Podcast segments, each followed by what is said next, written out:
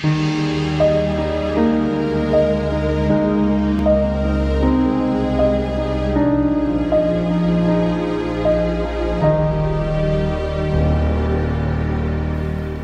I greet you in the most powerful name that's been given to all mankind under the sun.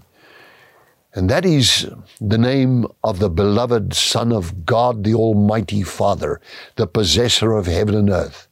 All authority has been given by the Father to his Son, the Lord Jesus Christ, our Lord and Savior.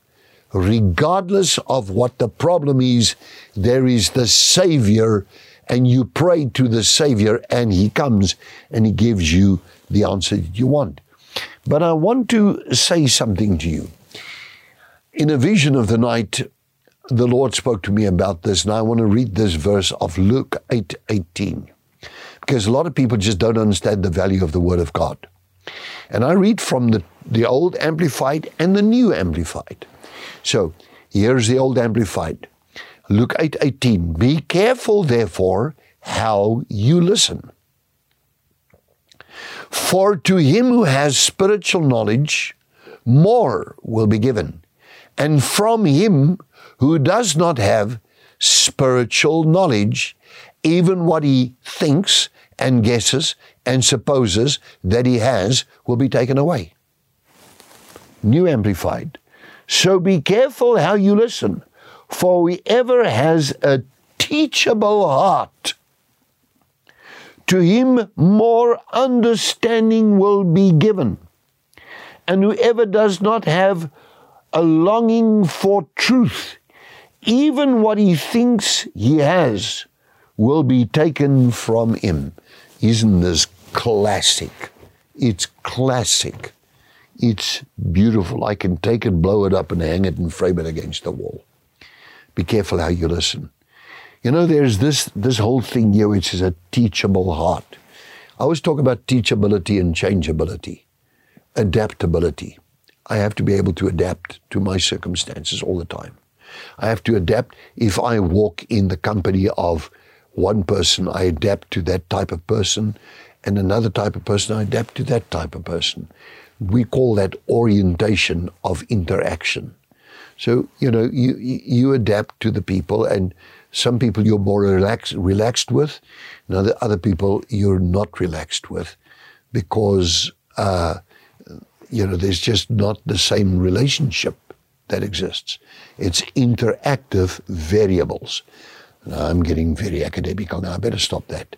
But people do not really listen to what the Word of God's telling them their faith levels go low. I watch them in hospitals. I watch them a lot. I went to a doctor with a full intention of praying for the doctor because he had a heart attack. And, uh, and he, was, he was there at that time. He was our, ho- our home doctor, house doctor for our family and he uh, he had a heart attack and uh, he was like in, in problems because he was a young man and so young, so big a problem. So went to the hospital. Now I'm expecting the man to be in bed and next to him to have a book similar to this or headphones with a Bible recorded. He's listening to a digital version of the Bible. Instead, he had a pile of I would call them rubbish magazines stacked next to his bed. And that was what he was busy reading. And I thought, oh dear Lord Jesus.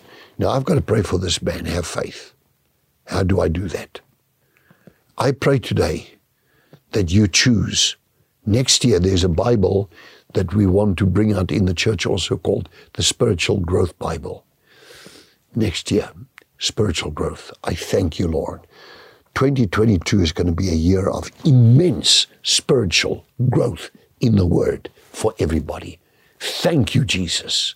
Faith comes by hearing, hearing by the Word of God. Amen. Did you enjoy that?